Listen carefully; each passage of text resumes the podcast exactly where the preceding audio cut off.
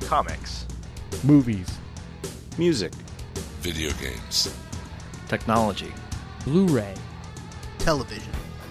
This is the HHW LOD Podcast Network.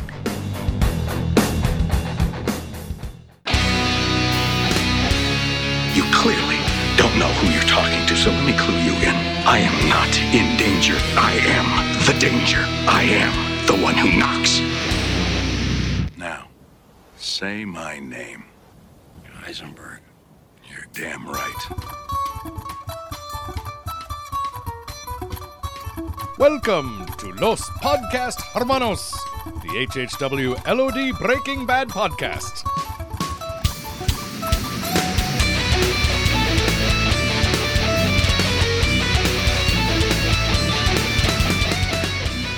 Hello, everybody, and welcome to the final, at least for now, episode of Los Podcast Hermanos. This will be episode 8, where we discuss Breaking Bad Season 5, Episode 16, the series finale, Felina, written and directed by Vince Gilligan. I'm Jordan from Jersey, and I'm joined tonight by the whole crew Jim, Russ, John, and Mr. Frank A. Rincon himself. How you guys all doing tonight after watching the grand series finale? Exhausted. Pretty well. I am very happy and satisfied. I just felt like standing up and giving a slow cla- slow clap ovation at the end of that. That was that was great. Screw you, Sopranos. That's how you finish a show. I went I went to a watching party and someone kind of brought that up. Like that that exact sentiment, uh, Johnny. You're missing your calling being in uh, Texas, apparently, then, John. Oh yeah, I'd blend right in there. Yo, what's up here? What's up with Texas, huh? Well, you'd get along with at least the Dallas people because y'all hate the Eagles. So, uh, like I said, the series finale, Felina, was written and directed by Mr. Vince Gilligan, the showrunner and creator of Breaking Bad himself. Uh, we start in our pre-credits teaser with Walt still in New Hampshire. He is breaking into a car. Well, the car is unlocked, but still, he uh, he sneaks his way into a car that's not his. He searches around in the glove box, finds a cassette tape, finds a screwdriver, tries to pry off the uh, the housing around the steering wheel and hotwire the car himself. But finally, we've reached a technological thing that Walter White is apparently not good at, that being hotwiring cars, and he's unable to do it. But as he's getting towards the end of his realizing that he can't do it, cop lights appear around the car, and uh, through the snow, you see everything light up red and blue, and he starts to realize that they're hot on his tail. How many of you guys were yelling, "Look under the visor"? Every car keys are always under the visor in movies and TV. Anyway, Terminator. I was listening to the Insider podcast today, and Vince Gilligan was saying um, how there's something ingrained in all guys that they think they just know how to hotwire a car instinctively. Like it's just something you just know. So he kind of wanted to throw that scene in, and the key the key part of that scene for him was um, was Walt kind of saying that prayer. You know, let me just get home and then that magic bullet, that mag- the keys just kind of appearing was like his answer. I mean, Walt is the luckiest guy in the world, as Jesse described him. He's luckier than you. He's smarter than you.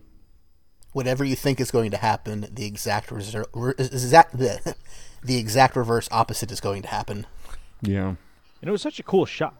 I was say it was such a cool shot because they w- with with the keys. You know, they showed it from above and the visor dropping, and it was all kind of slow mo. Uh, you know, that juxtaposed with the you know cars, the the cop lights and everything. I, I it was just a really one thing in general about this episode is everything seemed to be um, like long scenes. There wasn't a bunch of quick cuts. You know, everything was very deliberate, um, took its time, uh, and and I think it, it worked out well. It was it was you know for a season that's just been very very fast paced. It seemed like this episode had a lot of slow moments that uh, were very fulfilling, but slow moments nonetheless. Oh, absolutely. And it was interesting him making that prayer because, you know, we've seen multiple times Walt is not a religious person in any way. You know, he believes in himself and that's about it. But uh, my, my thought when watching that was so essentially at this point Walter White is the devil, and I don't think God generally makes deals with the devil. that would seem a bit uh, out of character. There's an old saying that desperate prayer is the last salve or the last refuge of, of a scoundrel. You know, if Walter White is the devil, I mean, he's you just. It's just so funny because everything he does is, is wrong and stuff, but yet we still cheer for him. I mean, I don't know. It's it's such an interesting character, Walter White. That's really a testament, I think, to Bryan Cranston. I mean, a lesser actor, you wouldn't have cared. I mean, not to you know put too fine a point on it, but have you guys been watching Low Winter Sun? I mean, okay, No. the Yeah, There's- for the most part. there's nobody on there likable. You know, what I mean, there's no relatable character, Yeah. and I mean, it's a cool, it's well written, it's a cool story and everything, but there's no way in. You know, for me as a viewer, there's no no one to root for. There's no you know, you know character for me to, to follow, and um, it's a real testament, I think, to Bryan Cranston that he's able, even with Walt having done all the things that he's done all along the way, all the betrayals, the killings, everything else, that we still root for him. We still wanted him to come out in the end. You know. Yeah, I mean, I think the trick was starting his starting him off as a likable character. You know, way back. I mean, even though he killed uh, Crazy Eight in the basement in like what the second episode. Um, was that Crazy Eight, Jordan? Uh, yes, Emilio died in the car or in the RV, I believe. Yeah, I mean, you were, you know, you could start out liking, uh, liking Walt, and then it it kind of went south slowly over the course of the five seasons, and you know, you just, I don't know, I didn't give up on him. I mean, it was apparent that he turned into the devil, but I still rooted for him. He, uh, you know, and he only killed people who were bad, people who deserved it. You know, uh, Well, aside Jane from- didn't deserve it, really. yeah. Well, I mean, I guess he didn't kill Jane, but he No. didn't help. But then too, like the kid in you know in the bank heist uh, or the, in the train heist. I mean, he didn't directly kill him, but he you know he he set in motion a lot of events where people, some innocent people, you know, were caught up in it. I mean, Hank is a prime example. Hank, Gomi, you know, there there are people that while Hank didn't directly kill them, if he didn't do things the way he did and wasn't overly worried about covering his own butt, that those people wouldn't have died as well. I mean, and the ultimate betrayal of Jesse. I mean, his partner in all this crime. You know, I mean, uh, the the end of the, the, the last. I mean, the end, the beginning of this episode, he has no no one left to turn to. You know, I mean, because he's burned down every bridge pretty much. And as we see here, you know, as he grasps at straws, he can end up with his kind of vengeance that he ends up with, and being able to free Jesse. Um, you know, it's just like his last. He knows it's his last stand. You know, and I think we all know it too. So, like you guys said, he makes that quick prayer. He finds the keys underneath the visor, and uh, the cops have made their way past the car at this point. Uh, they, they're still just kind of looking in broad strokes, and they, they weren't looking at that car specifically. It's still covered in snow and everything. Uh, so he waits for the lights to go away. He then starts the car and he heads off to Albuquerque. That is our pre-credits t- teaser. After the credits, we uh, we pick up back in Albuquerque. It's still pre all the flash forwards from episodes 501 and 508, and uh, he he's filling up his car at the gas station, and he calls a journalist on what must be one of the last ten payphones in the United States of America. And uh, he he po- or he poses as a journalist and he pretends to be um, involved with Charlie Rose or, or something involving a story about Gretchen and Elliot Schwartz Schwartz rather, and he uh, manages to get their address out of uh, their publicist, and so he says he's going to go uh, and see if they'll be home tonight. He also takes his watch off. This is the watch Jesse gave him in the episode 51 for his 51st birthday, and uh, he takes that watch off and he leaves it on top of the payphone. Now, for me, I, I was not subscribing to the theory that Walt was going to go kill Gretchen and Elliot. You know, from last last week, some people were saying it. I just did not think that was going to happen.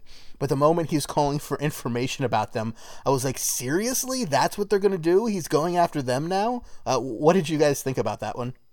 Uh, I was still on board with uh, with with uh, Gretchen and Elliot being being shot. I thought he was gonna somehow get his revenge. Uh, you know, like he blamed them for everything. That's kind of where I thought this was headed. So yeah, I thought I thought they were in for to to be shot or something. I mean, all the way up until the next scene, I still thought that all of that was going to happen somehow. Right. I thought it was going to happen, but I didn't think that was the end game. Like I thought his first stop was Gretchen and Elliot, and then he would continue, you know, with the mass murder. Yeah, I thought he was going to go kind of kind of mass murdery and uh, killing spree. I thought he I'm was going to go was wrong. Scarface. I mean, I thought there were kind of hints that this was going to end up going Scarface. You know?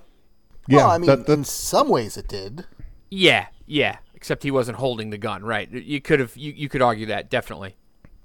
Um, I, I, uh, did hear something interesting about the uh, about the watch scene. I had to look this up.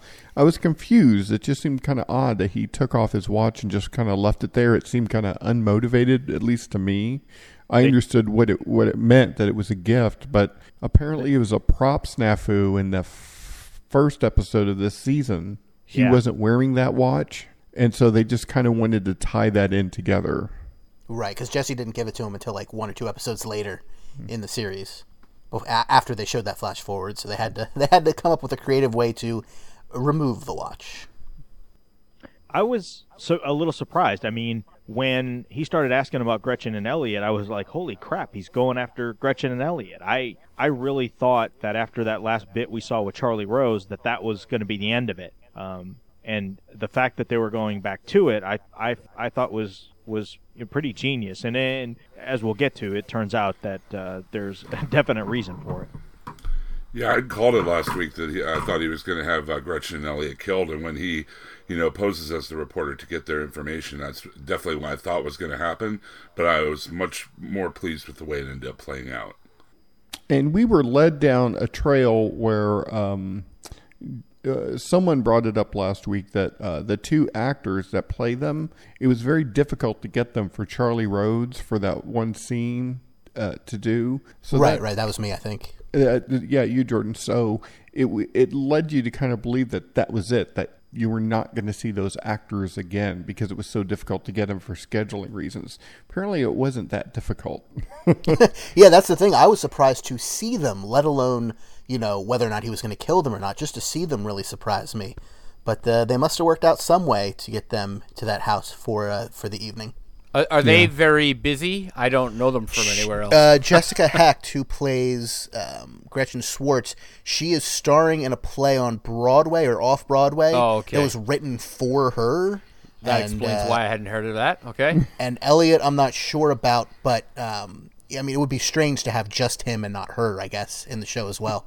He has a very big Herbalife distribution uh, business on the side that's growing by leaps and bounds, and you know he's got to stay on that.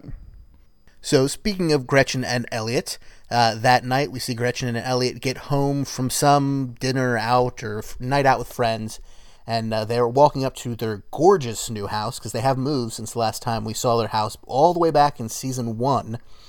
And uh, they they walk through their little courtyard up to the front door, and if you're watching closely, you can see Walt in the background sitting on a bench. And once they go past him, he gets up and follows them inside the house and they're getting dinner ready and just having some small talk, talking about pizza and Thai food, etc. And Walt's just kind of standing there. He's looking through their pictures and acting very serial killery, very horror movie villain esque. something I noticed. Not sorry, caring. Jordan. Uh, something I noticed really quick in this scene and a few other scenes in this episode that Gilligan used a lot was um, having um, uh, Walter be out of focus and then come into focus. And uh, Yes. this was the first place I, I really noticed that in the in the uh, in this episode. It, it seemed to be used a lot, quite a bit uh, this time. Like he he would be blurred out and then you know brought into a sharper focus in the same scene. Two, two things I tweeted last night on that subject. One was apparently this script has, and then Walt steps in from just out of frame a lot, and that the other episode title, uh, oh, I forget what the exact tweet I said, but that an alternate title could be "Surprise, Walt's in this scene too," because there was, like you said, there was a bunch of times where you know the camera swings over to the left or focuses in on a different place, and you know you've been there for a few minutes, and surprise, Walt's been there the whole time. Very Batman. There was something about the way he was examining the house too, like the structure, like the he was kind of admiring the walls at one point and like looking around at the floors and and you could tell like you could just read it on him like this should be my house. Oh yeah, Like I'm the and it's either I created gray matter or I'm the friggin' drug kingpin. This should be this should be my house. yeah, either way, it's his ego saying this this should belong to him and not them. But so he's looking through the pictures, and uh, Gretchen goes over around the corner to check on something, and she turns around. She sees him there. She screams, and the whole scene they've got opera playing in the background, and it's actually the song Faust, which for anyone who's uh, literary conscious should have a lot of connotations for you, as they're about to make a deal. But Walt tells them. Uh, first, he tells them there's something in my car. We got to go get it. And Elliot pulls out a knife that he's been using to chop some vegetables. And Walt tells him if if, if you want to go that way, you're going to need a bigger knife, which was a fun uh, crocodile Dundee moment.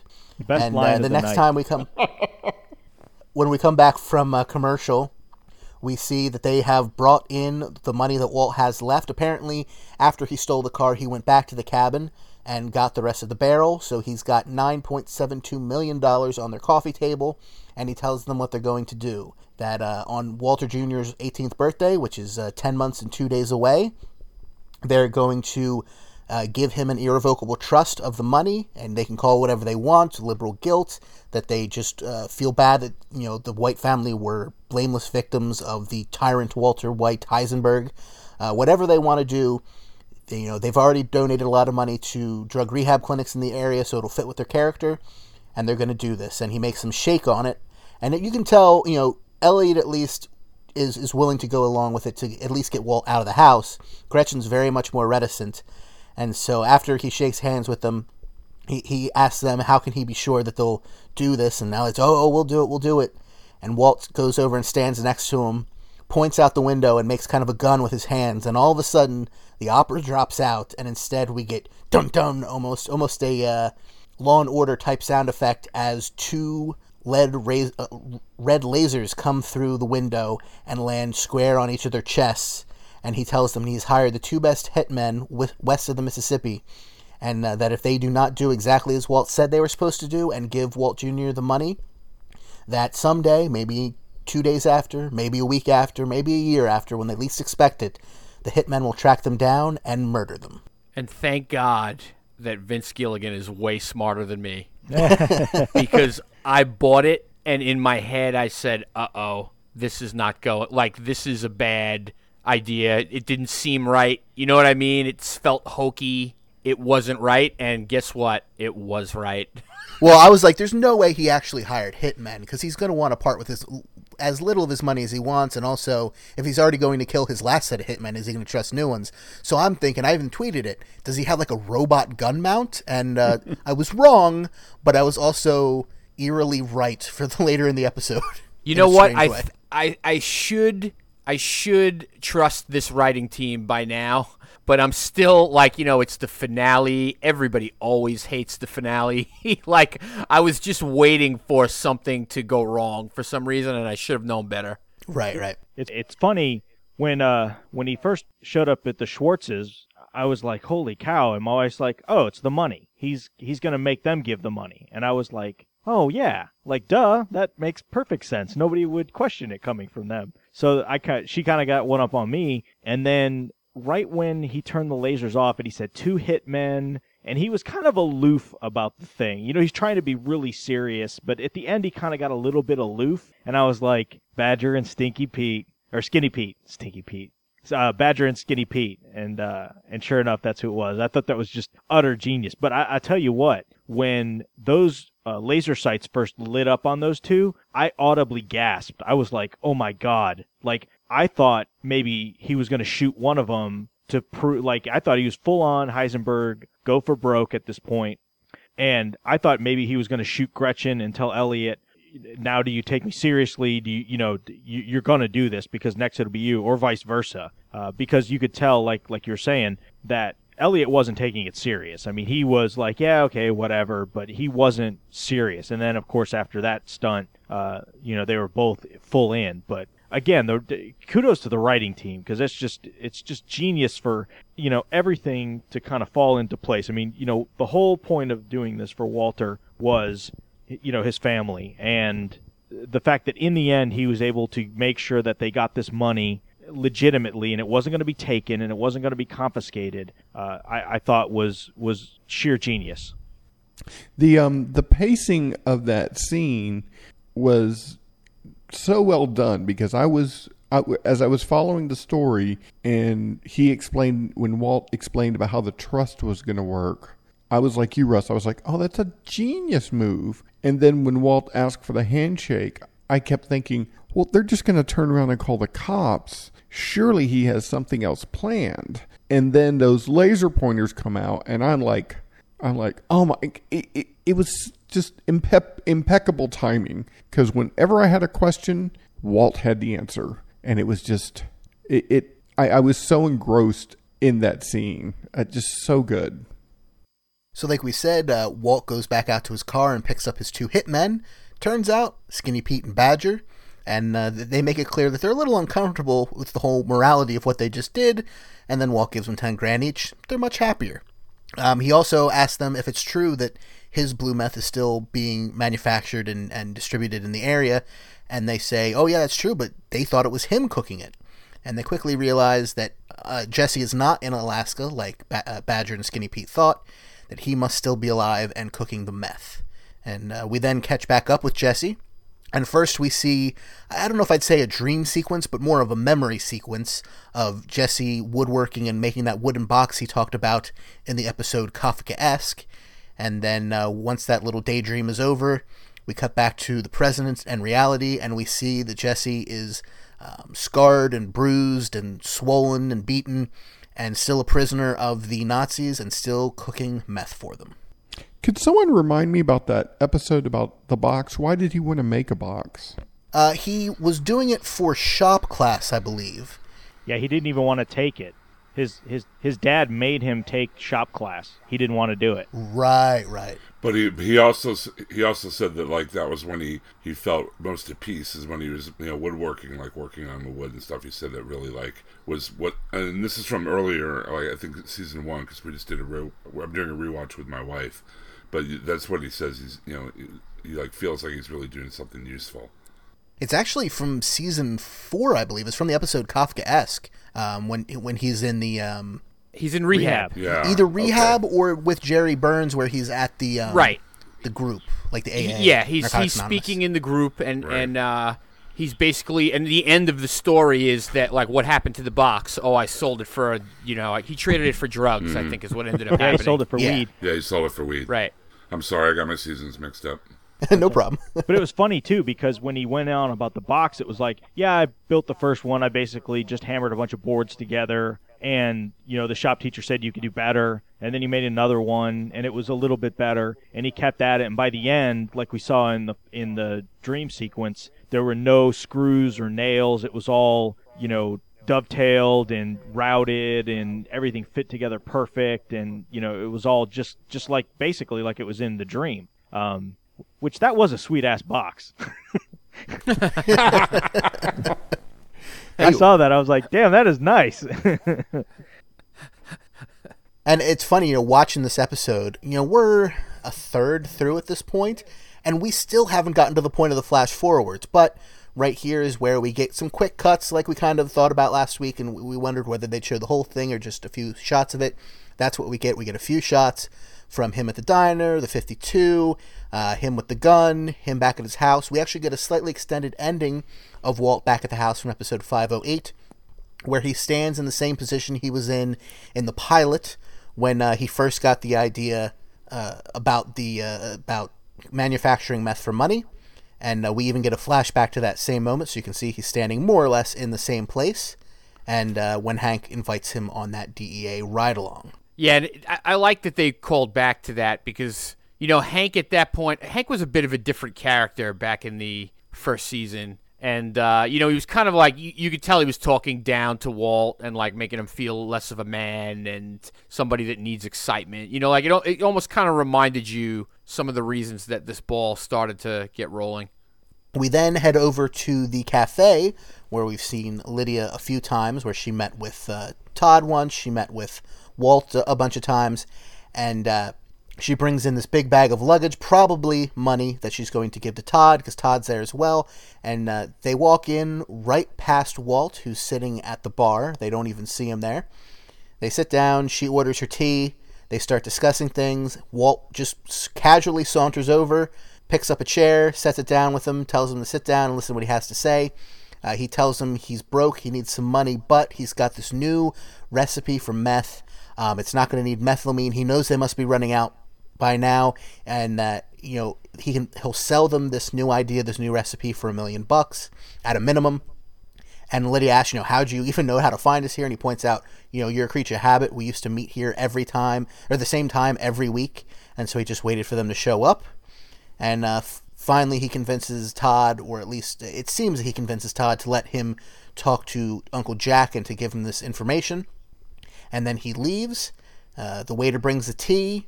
Lydia takes out the last pack of stevia that's there on the counter, asks for more, and puts that pack into the tea. And we get a nice shot of the stevia, which, if you've been watching the show, you should probably know is actually ricin dissolving into the tea as Walt leaves. I will. Uh, I will address this when Walt calls Lydia later. Okay. You have a concern with that? No, you know, all right. I guess I'll I'll I'll do it now. Only twice in the entirety of this series have I felt like the audience didn't get enough credit, and I really didn't need it to be explained to me at the end. I Yeah. thought it was genius. I was waiting for people to ask me, but how did he do it? Because if you were paying attention, and like Jordan said, if you're a big fan of the series, you knew exactly what went down. It felt a little cheap that he had to say it for everybody at the end. I will. Um, the only thing I will add to that is maybe the only purpose of showing that was the fact that Todd had that song on his phone to just show how creepy he really was. like to accentuate it. you know, that song was super creepy. And don't get me wrong, John, I get exactly what you're saying, but I don't think it was. I mean, yes, to an extent, it was to tell us, just to confirm that was definitely the ricin. But I think it was more just so Walt got a chance to gloat.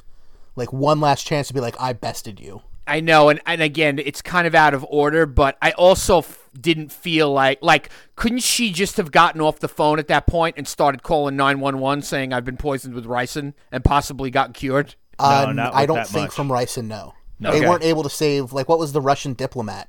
The really famous one who died from ricin. And I Oh, think they yeah. knew he had been poisoned. Yeah. They weren't able to do anything. Okay, Yeah. I think ricin's one of those things you're screwed. Yeah, but it do, it does leave. I know we're jumping forward, but it does leave the audience just with a little bit of well, did she die? Because we don't, you know, there's no body, so maybe you know, possibly is she still alive? We, you know, we'll, we'll never know. But you're definitely led to believe that, and I agree with you, Jordan. That was a chance for just Walter to gloat. And w- was anybody- go, ha ha? was anybody a little disappointed that the ricin was just for Lydia? No, I think she deserves it after Nope. putting the hit out on uh, on Skyler and stuff. And I think it's cool. I think it works out better that Jesse gets to take out um, Meth Damon. I mean, my only thing in the back of my mind was, is this a misdirect? Is it going to turn out that the ricin was not actually in the stevia packet and that it was really for something else and we're just supposed to think it was? Um, but I was fine with it ending up being that way. I'm actually surprised, and I started listening to the Insider podcast. I did not get enough time to finish it today. It was actually a really long episode and I was busy. But I want to know how they got Stevia's permission to do that because that's not the type of thing a company normally lets their product be shown doing. And all I It went something like this: Hey, 10 million people are going to watch our TV show. Can we use the name of your uh, sugar on it? Yeah, Yes. but we're gonna use it as poison. Which, granted, they're not using the actual stevia as poison, but they're How using it many as a- Halloween costumes do you think this year are going to be Lydia holding a box of that kind of sweetener? that would be fantastic. Or just a big bag of stevia. yeah. yeah. I, s- I said on Twitter last night, and I stand by this. If if tw- if stevia has not already started a nationwide ad campaign where they say stevia now with 100% less ricin, they are missing a huge opportunity because I I don't even want stevia, and I would buy it if it had a Breaking Bad tie-in. I'm not like a tea drinker or whatever. Like I don't know, but I'd never heard of stevia until last night's episode. So Maybe they had to maybe they had to Score work- one maybe for they had to stevia. work their way down the artificial sweetener train. Like first they asked the sweet and low people, and they were like, "No, I don't think so." then they went to the equal people, and they're like, "No, I don't think so." They finally got down to stevia. But they had set up her as using stevia a long time ago, way longer get-go. than they had planned on using the ricin against her. Because they they've been upfront that even when he picks up the ricin in 501, they hadn't figured out what he was going to do with it, or 508, Right. they hadn't figured out what he was going to do with it yet. So it's not like they had planned that when they originally had her using stevia. The um, y- you know, uh, if you guys are familiar with with uh, with Mad Men, you know there's that whole this whole last season with uh, with Chevrolet. Well, no, actually with GM. Uh, GM looks terrible. Uh, they're Yeah. painted just as ter- a terrible company. Uh, there must be something about if you're a public figure, you can be used in this way, or I don't know. There's no such thing as bad publicity. Surely they got permission, and surely someone at, at Stevia saw that this was an opportunity rather than uh, than something to be afraid of. So we then uh, we then have a short scene with Walt in the desert, and we, well, I should I should say we, I mentioned it in passing, but I didn't go into it. He finds that cassette tape in the glove compartment of the car in New Hampshire that he steals, and uh, when he starts the car up and drives away, the song is playing. What is the name of that song now? I don't have it in front of me. El Paso. El Paso by Marty Marty Marty Robbins. Yes, Marty Robbins. That's the 1959 song, and uh, the the name Felina is used in that, although it's spelled differently. This way is an anagram for finale. But uh, so he you hear the song there in the beginning, which was nice, and then you also in this next like little short scene, Walt is humming it and, and singing a little bit. But he's out in the desert with the M60. He's got the instruction book booklet and a whole bunch of parts, and it's not necessarily clear exactly what he's doing. He's building some type of gun mount but uh, he's MacGyvering it up out in the desert.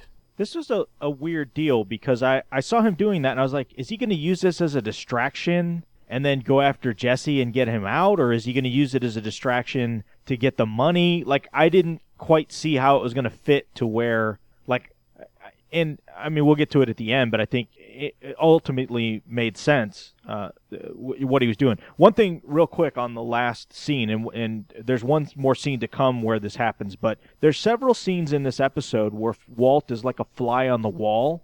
You know, we see it in um, in the in the restaurant, you know, where he's listening in on Lydia and uh, Todd. We see it in the Schwartz's house where he's listening in on them for a while. We see it in the in the next scene when he goes to visit Skyler. She's actually talking on the phone to um, to Marie, and we don't know he's there. So it's just interesting that there were several of these scenes where he's he's acting like a fly on the wall as to as to what's going on, and then we get the reveal that you know he's he's there, or the characters get a reveal that he's there.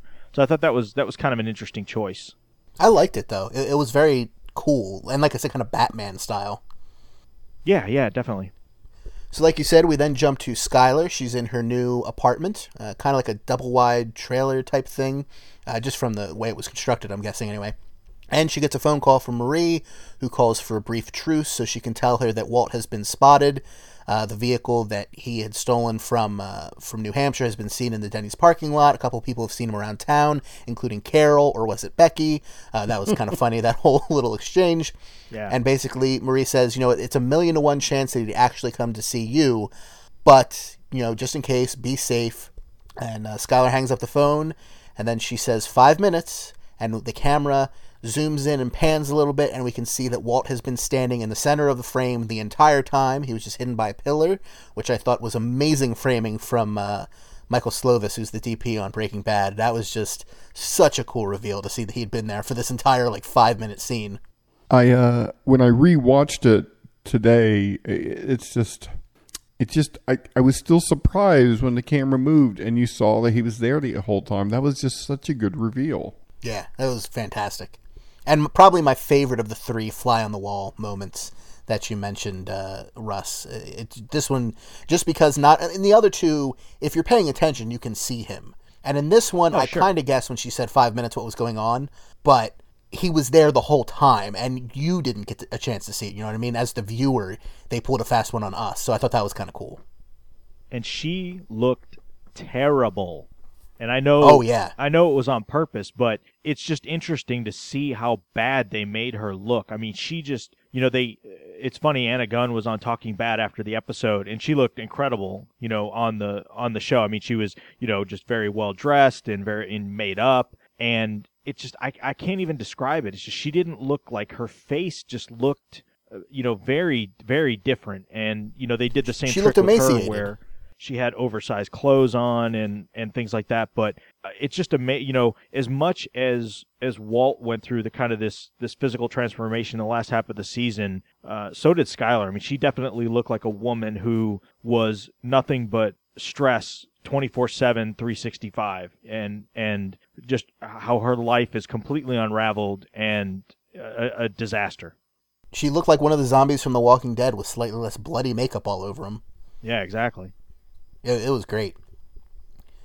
But uh, so they, they kind of catch up, and he tells her that he wanted to give her a proper goodbye. Uh, you know, after his last phone call that we saw in the episode Ozymandias, that that was no way to end things. And uh, Skyler, like I said, told him he has five minutes, and she tells him about the about the masked men who came in in the episode Granite State and threatened her and Holly and, and Flynn.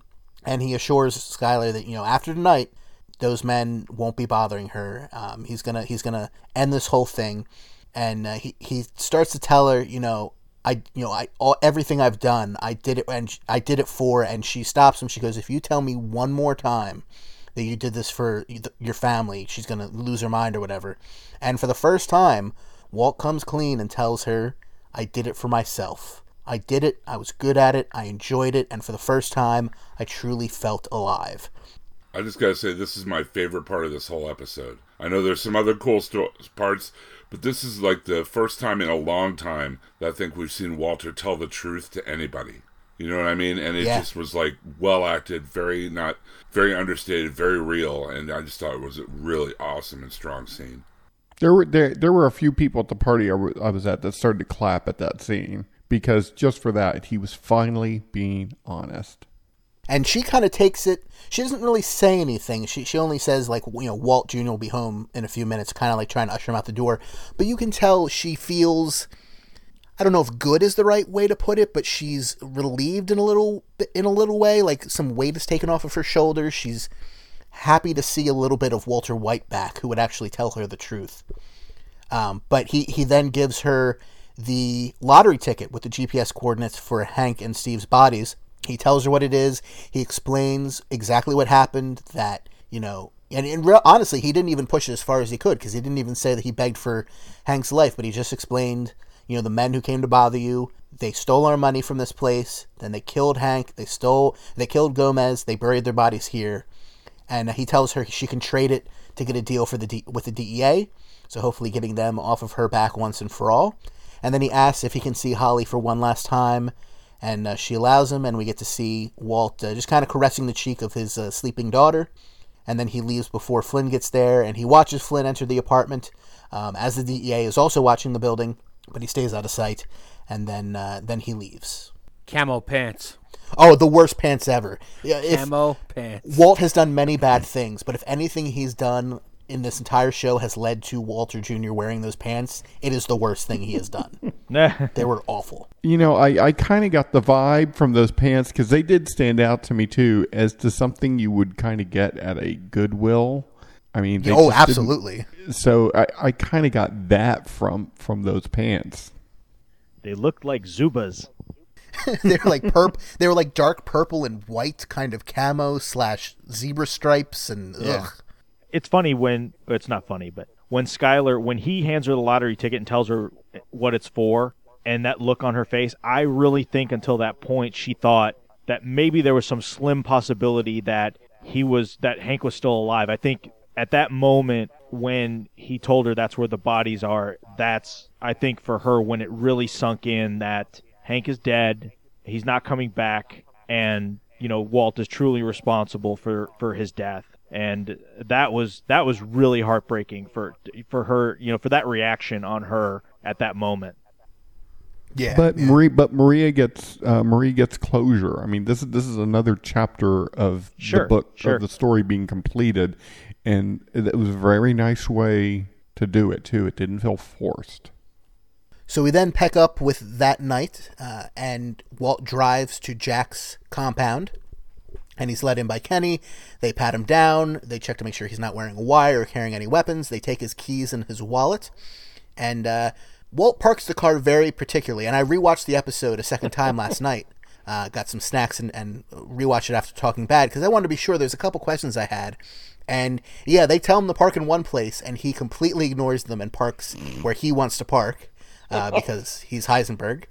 And they just kind of take it like, okay, crazy old man, you park wherever you want. You're going to be dead soon.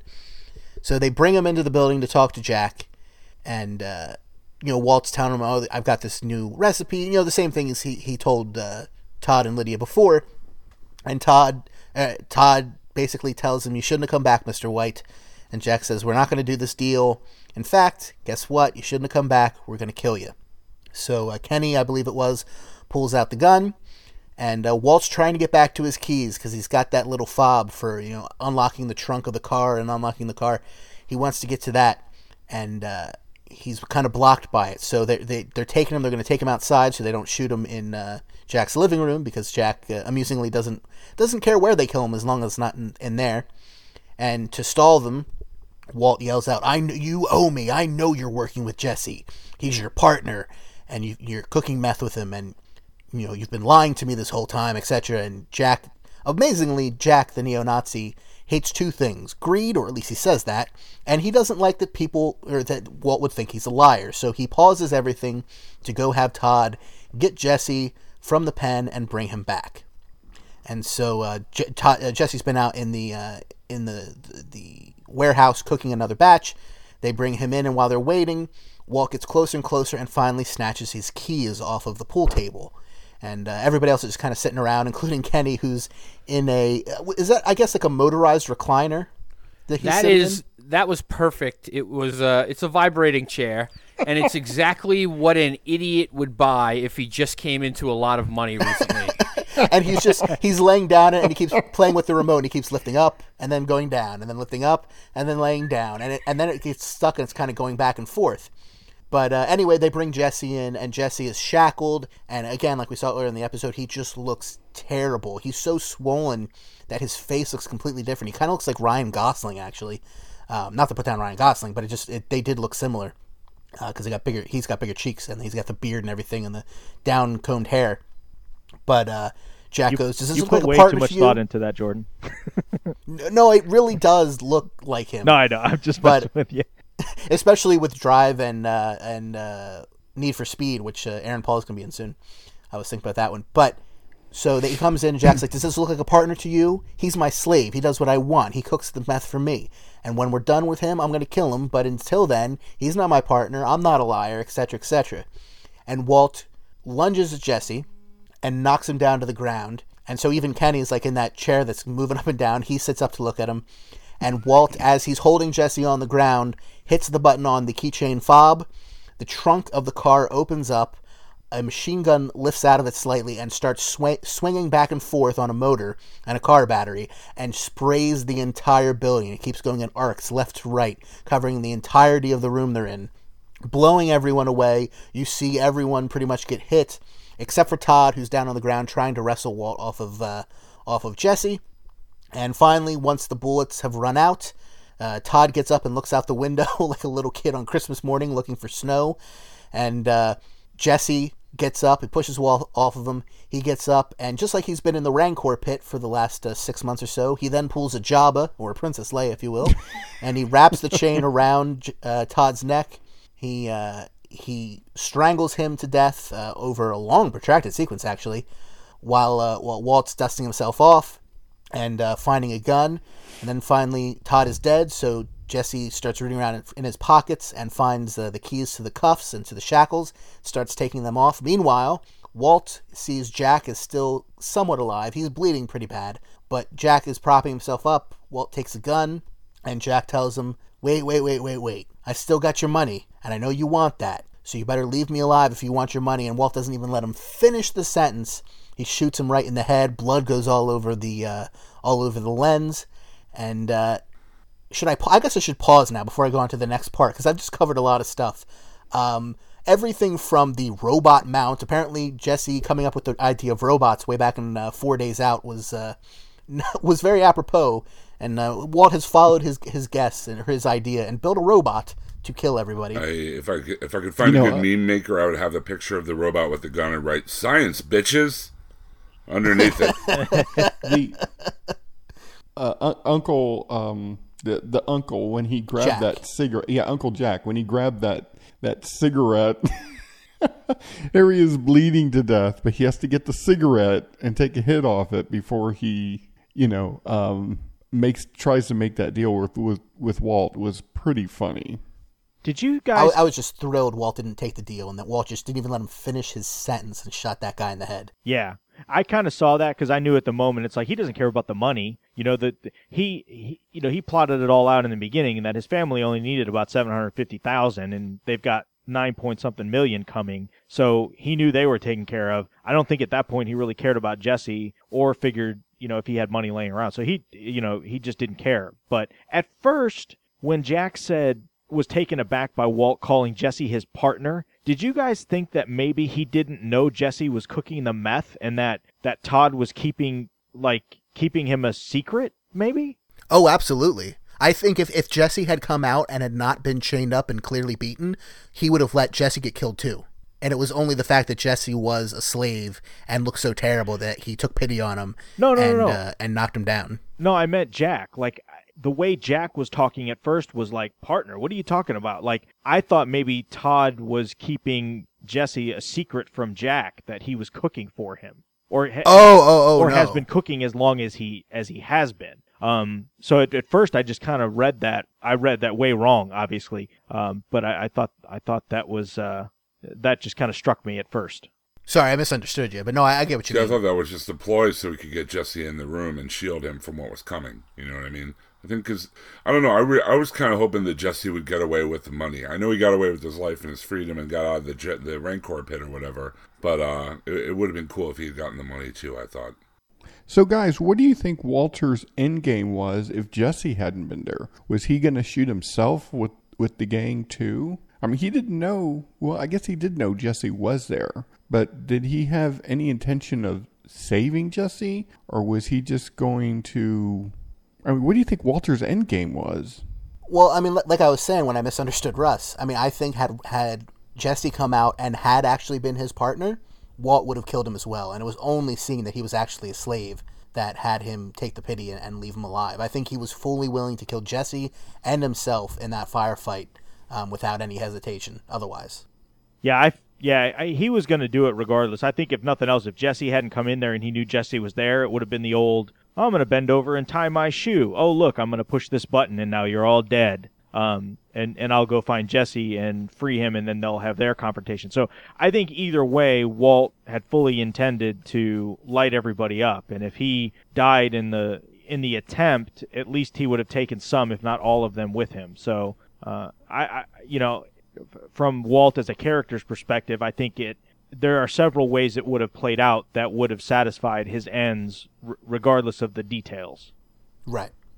I thought the the machine gun thing in the trunk was genius because if you think about it, it's kind of ludicrous to think that this man at death's door of cancer, you know, at 50 something years old, is going to be able to hold up an M60 machine gun uh, untrained and be able to just, you know, fire away at this thing. So the fact that he rigged it up on this, you know, machine, again, to kind of show how, you know, smart he is and that he, you know, while not an engineer, but a scientist, uh, could figure out a way to make it all work. I thought was was really awesome, and and again, it kind of fulfills that that Scarface legacy that you know has been talked about in the show from day one.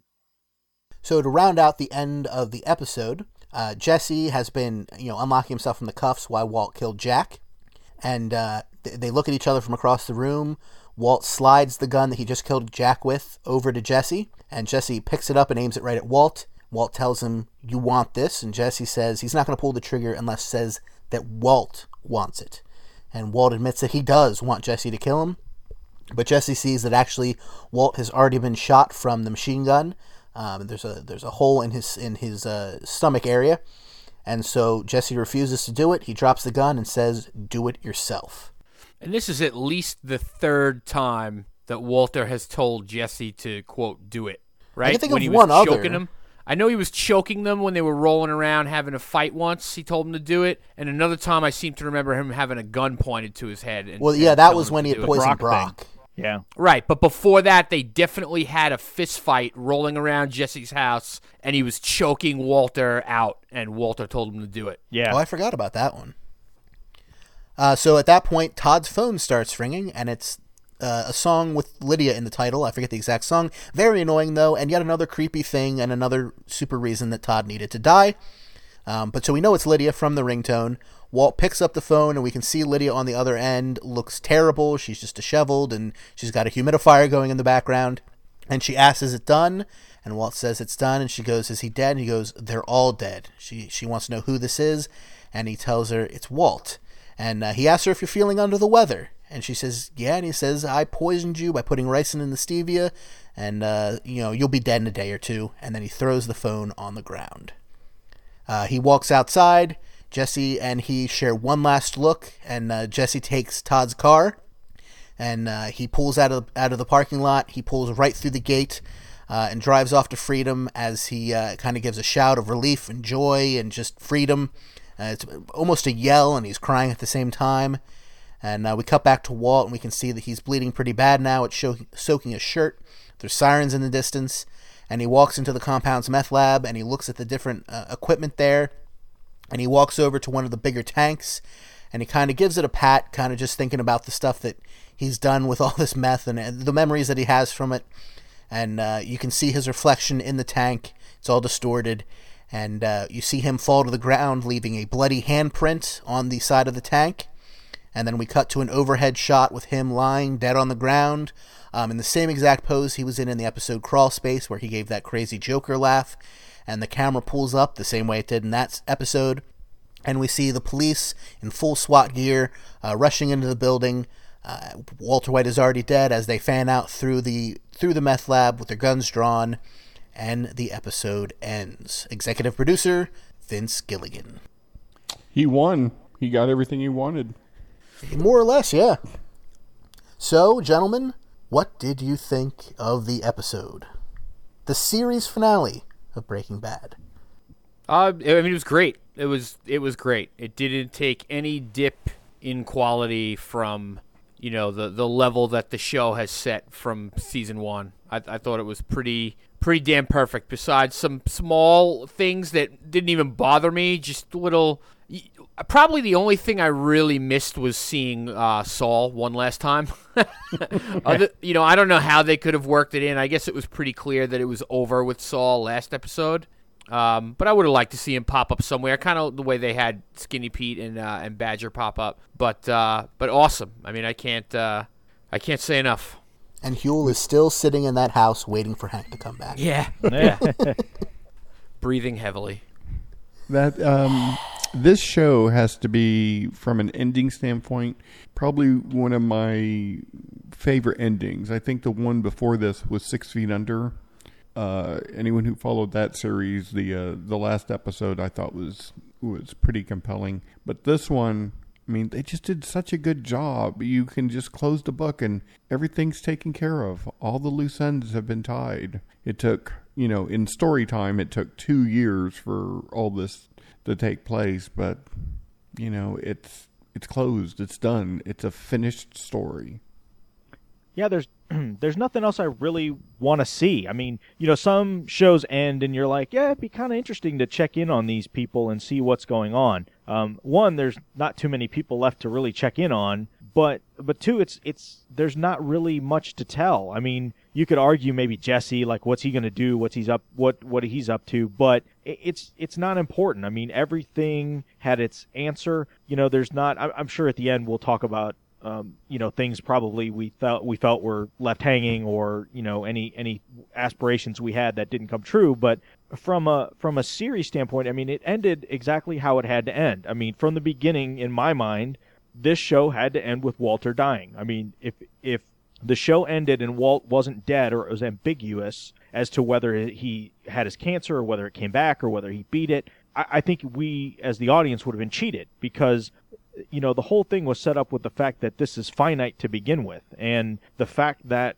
that's what we got i think is is completely satisfying. Um it- it's funny when when you, you mentioned jordan the, the scene of of jesse driving away. Part of me just just wondering if vince gilligan is just a sadistic sob because he was ha- i mean he he put the hammer down. I mean he was hauling ass out of there. And part of me was like is he gonna do something crazy like a big old mack truck comes and sideswipe just as he gets away, or you know, it just he has a blowout and the car just rolls, or you know, just I was just wondering if something had happened, but but it it turns out it was perfect. I mean, he just had that maniacal laugh and the fact that he's finally free. I mean, he knows Walt is dead. He knows the skinheads are dead. He's he's free from all of it. I mean, and I think everything he learned while doing this, I think set him on a path to have a fulfilling rest of his life. Uh, I, I, in my mind, I think Jesse has money somewhere. Like he's, it's either in his house or he hid it or something because he had a ton of money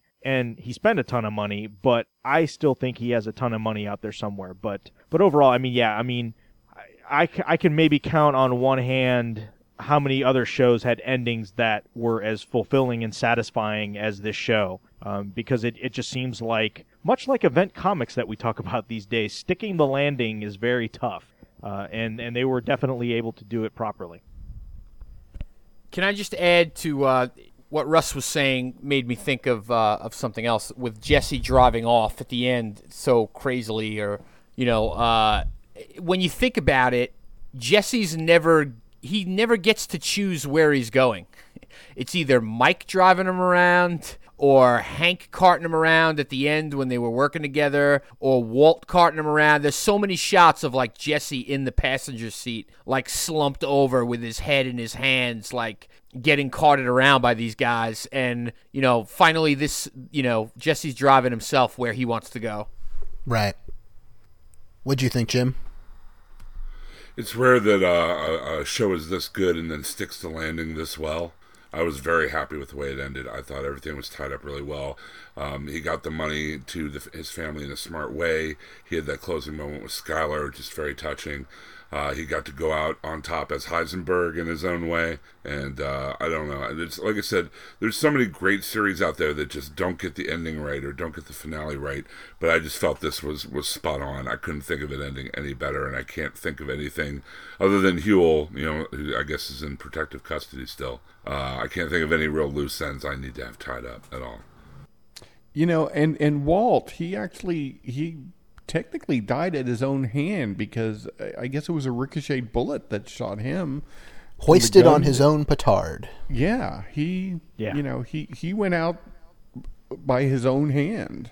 Yeah, I I was I was very happy with the finale. I mean, I, I would say it was solid. It was satisfactory. It did exactly what it needed to do. My only real complaint, it's not even a complaint at all, because like I said, I liked it. I really liked it. Is Breaking Bad consistently I was going to say does, but did now in this case because it's past tense. It consistently did things I didn't expect and took things in a direction I couldn't see coming and came up with a better thing than I could have. And in this case, I don't know that it did. Yes, scenes and moments were surprising, and oh my gosh, it was a robot gun mount and all kinds of things like that. But plot wise, this is more or less what I was expecting. And usually, Breaking Bad finds a way to give me what I was either something I wasn't expecting at all or to completely surpass what I was expecting in some way. It didn't do that. It was a solid finale. It was satisfactory. It just didn't blow my mind, but I thought it was excellent and, and very good. I just, something in the back of my mind wishes it was more, but that doesn't really take away from it. I know I sound negative on it. I'm really not. It's just, you know, even a show it was safe, exactly. I mean, a show like Lost, which is a show I wouldn't say is a great show, it's a show I love and loved. It was a fantastic show that I enjoyed. It wasn't a great show, but the ending blew me away. This ending and the show were much consi- were consistently great, way better than Lost was. Even though, like I said, I absolutely loved Lost. Um, this ending did not blow me away. It did what it was supposed to do and did it well, and a few moments blew me away but it just didn't surprise me. So if anything, if I had any complaints whatsoever, it's that. Otherwise, it's a, it's a definite A. It's it's one of the best finales I've seen. It just didn't blow me away. That's all. You know, if you think about where the story was before, and this is why I like the ending, there were so many threads going in so many different directions that, in my mind, there's no way it could all come back together and be tied up in a bow that I would believe in. At least that's what I thought this show proved that it, you were able to do it. You were able to do it in a way that you believed and you felt satisfied. So, you know, when this season began, they were going in directions that I just thought there is no way this show can can end correctly. It's going to be a disaster. It's going to be a train wreck. It has to be a train wreck. But it all came together. That for me is extremely satisfying. That's like a crafted, just a craft. The writing is just such a craft of this show. The way the plot moved, just that's why I love it. That's why I love the ending. I saw somebody on, I believe, Twitter. I think it was a famous person, and that's why it was retweeted a ton of times or whatever. But the statement was something like, The only thing I don't like about the Breaking Bad finale is that I never have to think about this show again. Yeah. You know, which when you think about it, kind of makes a little bit of sense in what we're saying. It was wrapped up so neat, you know, so neatly, we don't really have much to think about. It's over. Well, it's also a testament how good the show is that it's the kind of show that we talk about, think about, obsess about. That all you know, we tried to figure out what was going to happen next, where the story would go next, you know, who would die next, uh, you know, all along. And uh, now, now that it's over, I mean, we don't have that part of our brain working on it anymore. You know what I mean? But uh, it's a real testament to the show that it sticks with you long enough that you know it's the kind of thing that, that you do think about once it's over. And this will be the type of show that uh, people who have never seen it before, when they do finally get to see it, man, they're going to be on. It's going to be such a ride for them. You know, it's going to be it's going to be like Citizen Kane to find out what what Rosebud is. You know, like every like you know a lot of people know what it is, but newbies it'll always be like, oh my gosh, that's amazing. I mean, this this show is going to live for a long time. I think it's kind of going to be like the new Wire. You know, there were a ton of people that were really fanatical about it when it was on, but I think there's just as many people, if not more, that came to it after it ended. Um, and just, you know, whenever people talk about the best show on television ever, it's The Wire or The Shield. Um, and and I think Breaking Bad has a good chance of being in that pantheon now that, that it's over and done. I think there's going to be tons of people that come to it uh, and and think that same way. Well, personally, I mean, do you do you think this that Breaking Bad is in your top ten series of all time? If you had to compile a list, In mine, yes. Same here. Yeah, yeah, and it it you know it's easy to say right after the fact too, um, you know, because that whole newness thing tends to I think tends to taint my um, perceptions on things. But yeah, I mean, if I had to pu- compile a list of ten TV shows, it'd be hard for me to find nine of them that were better. It'd be real hard. the, the thing that does it for the for the show for me when I think in in those kind of terms, it didn't have a weak point. You know, there's no there's no you know even a Lost you know show that Jordan mentioned in a show I love. You know, you could say oh season four it really went off the rails or season those four ep- was the best season. What are you talking about? I, I'm I just don't messing with you. remember which season it was. You know what I mean, though. Like, Yeah. or oh, the ending of Galactica was this and that. You know, this show has no low point. It's very high to like awesome. That's the range. Yeah, there there's no like uh, going back to Lost and maybe even to Battlestar Galactica. It's like uh, it went a season too long. You right? know? Exactly. X only- Files. Yeah, you can't say that about this show. It it was as long as it needed to be. I would totally watch next season. You know, finding out what happened to Jesse and bringing Saul Goodman into it. You know what I mean? Like it. It could definitely continue. Or I, I shouldn't say that. I would want it to.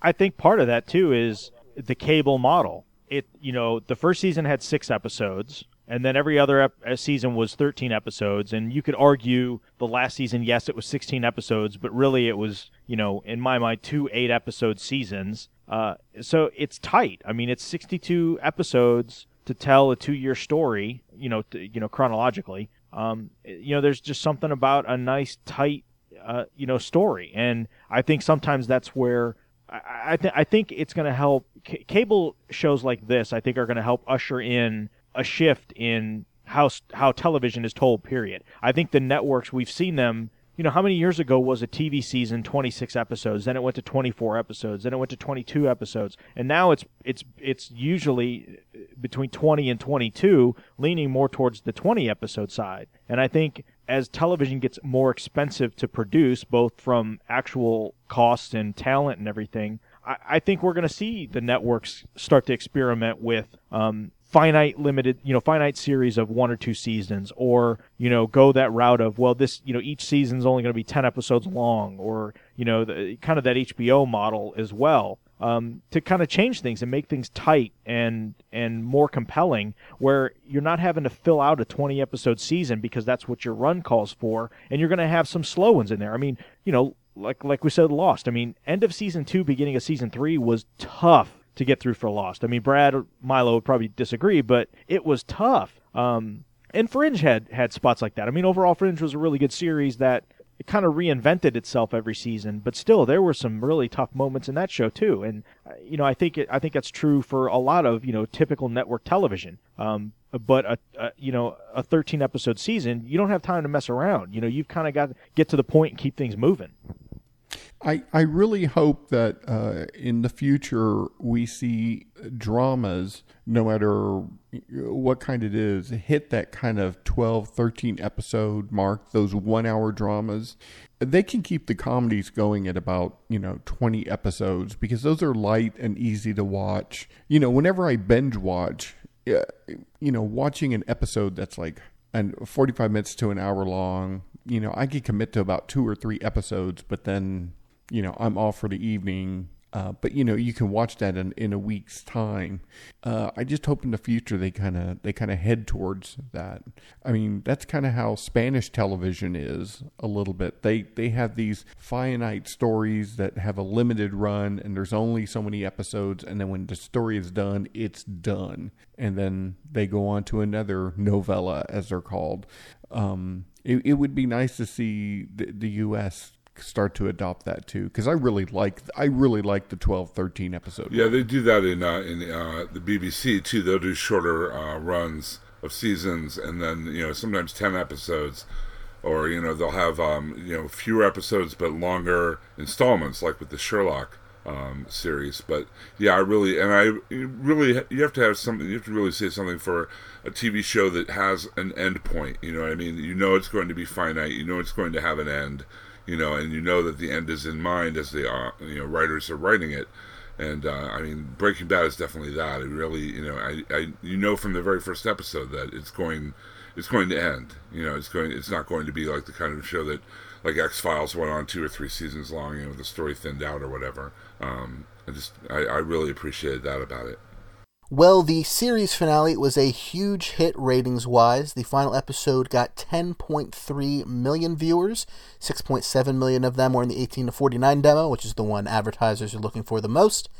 Uh, this was 300% up from last year's finale, and the by far, by far, the highest ep- rated episode of the series so far. So, congratulations to them. That is awesome. Now, does I'm I'm out of the Walking Dead loop, but uh, does this make it like the number two watched cable show of all time, or does Walking Dead have a bunch that beat uh, the? Walking Dead's definitely beat that a number of times and consistently does about that. I think. Um, trying to think what other cable scripted shows have ratings that high. Sons of Anarchy might be kind of close. Game um, of Thrones. You no Game of Thrones because remember it's on pay cable, so you've got much lower viewership. Um, it's the most. It was the most downloaded, illegally yeah. downloaded. Yeah. Uh, you know, I seem to remember that. Uh, that and maybe I'm wrong on this, but didn't Downton Abbey do? I know that's that's not cable, but I thought it did like compare. Maybe they were comparing it to cable or something, but that Downton Abbey has really good numbers too. You know, that rivaled something like a Breaking Bad. I don't know. It's possible, though. In the U.S., at least, that airs on PBS, so definitely not cable. And unless it airs on BBC America, I don't think so, though.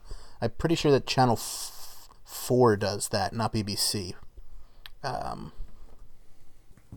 you know, they, they, if they wanted to, I mean, it, you know, if if they if AMC pulled up a truck of money to uh, to Vince Gilligan and go, "Hey, you know, I know you got the Saul show, but we really want Breaking Bad to go keep moving." You know, they could always follow Walt Jr. You know, while Walt Jr. could have, I don't know what it could be, but you know, follow Walt Jr. I I, I don't see uh, Vince Gilligan doing that.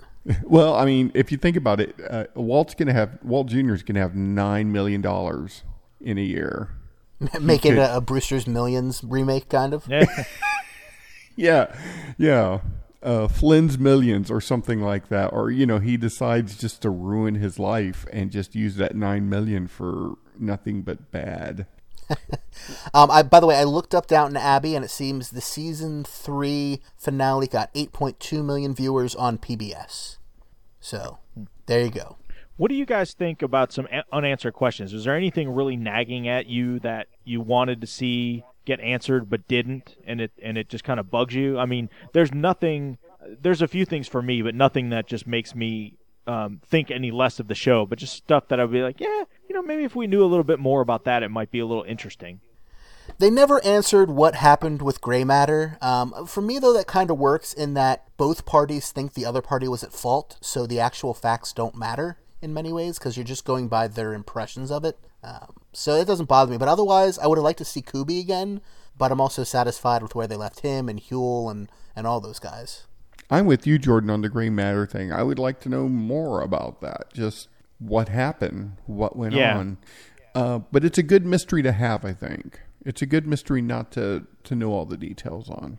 Yeah, I, I don't know why. I always kind of assumed it came down to Gretchen and um, Elliott, like you know him having feelings for Gretchen and and somehow kind of being like this love triangle that got in the way. Um, or maybe they were just on the cusp and Walt needed to move on and just you know couldn't stick it out because he had a you know wife and a kid on the way or something like that. But yeah, I mean, I, I agree with you guys. I I would have liked to gotten a little bit more, but again, it's not important enough to where um, it, it's this huge looming unanswered question. Um, the one for me that I'm a little disappointed we didn't get more information on, but knowing that Better Call Saul is a prequel or a pre, uh, uh, I guess a prequel series, um, and that it possibly maybe Mike will come back, possibly Giancarlo Esposito might show up, um, is what was up with uh, with Gustavo Fring in Chile. Like, why was he so feared? Why couldn't he be touched? What you know? What was his background prior to uh, going to Mexico and then ultimately coming to New Mexico? Yeah, it could be interesting. Uh, again, it's one of those things that doesn't really bother me that I don't know, but I would be interested to know more if I was ever offered it, you know. I'm good. I mean, I don't. I don't really have any. Uh, Yeah, I'm with John. I'm I'm pretty satisfied with the way it ended. I can't think of any loose ends. Yeah, those are the the only two that you know even kind of rattle in my brain a little bit. Like the whole bit about whoa, what happened to Jesse? What about Brock? What a, you know, what about Walt Jr.? What about you know Scott? Like none of that to me. Like I don't need answers to any of those questions. Like none of that you know matters. Um, you know, we got the ending to the story that that I expected to get, and I'm I'm good. Well, gentlemen, do we have anything else to say about Breaking Bad before wrapping it up for good? No, but I think I am getting the Barrel Blu-ray. Oh man, I can't. I have to have a Los. Uh, I just almost said Los Podcast Hermanos. Los I have- yes, I have to have the apron, yeah. and um, I don't know. I think there's a patch in there that I could put on a jacket. Or There's a challenge. Sounds like it's worth two hundred dollars to me. There's all kinds of goodies. Yeah, it's funny that that uh, preview came on, and I told my wife I was like, "That is a cool set," and she was looking at it, and they show the thing open up, and the discs are in there, and she's like, "Oh yeah, we got to get you that." nice. and then she asked how much it was, and then I told her, and then she's like, "Oh okay." Wow, you married the right lady. Yeah. So if anybody wants to buy seasons one through five, I have them available separately. Very, very nice. Well, since we don't have a preview for next week's episode, uh, this will be it for Los Podcast Hermanos. You never know, we might jump back on at some point and talk about uh, our favorite memories from the series or something like that. But at least for now, this is the end of Los Podcast Hermanos. You can still send us a voicemail, an email, any of that kind of stuff if you want to get in touch with us for any of our shows. Uh, we love to hear from you, no matter what. Check out hhwlod.com for all of our shows. Uh, Long Box of Doom, Half Hour Ways to Jersey Shore, The Black Box, Out Now with Aaron and Abe, uh, Real Heroes, many, many more. If you liked our coverage of Breaking Bad, check out our coverage of Walking Dead at walkingdeadtv.com. And if you liked our shows in general, we've got a whole bunch of stuff out there. We hope you enjoy it. Uh, and you can check it all out at hhwlod.com. You can check out our Facebook groups for those shows. You can follow us on Twitter at hhwlod underscore network to see when we have brand new episodes available. And we have new episodes available almost every single day. And uh, since this is the last episode, I have been saying we are not in danger, we are the danger. But it seems, ladies and gentlemen of the audience, we were not in danger, we were the danger. Have a good rest of your lives, everybody. We liked it. We were good at it. We, We felt did it for us. we did it all for us. Come on, guys. Meth on me. Let's go. Three, two, one, meth!